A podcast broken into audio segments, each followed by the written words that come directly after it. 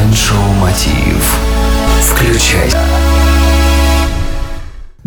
Здравствуйте, друзья! В эфире Mind Show Мотив «Включай себя». С вами Евгений Евтухов, и сегодня я хотел бы поговорить о том, как быстро взять себя в руки. Бывают ситуации, когда нужно взять себя в руки, прежде чем совершить какую-то глупость или что-нибудь плохое сказать. Общение с боссом, близким, ребенком или в ситуациях, когда ваша карьера зависит только от умения быстро взять контроль над собой. И я расскажу вам, как это сделать. Первое. Дыхание, счет, отвлечение.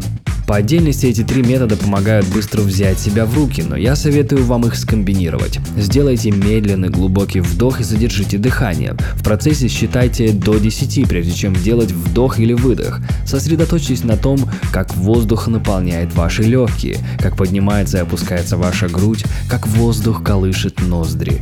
Мысленно проговаривайте вдох, выдох. Второе. Думайте о последствиях. Джонатан Свифт, автор путешествий Гулливера, писал, «Отдаваться гневу все равно, что мстить самому себе за вину другого». Представьте, что вы сорвались. Теперь подумайте, как вы отреагируете на свое такое поведение уже завтра, через неделю, через год. Сохраняйте достоинство.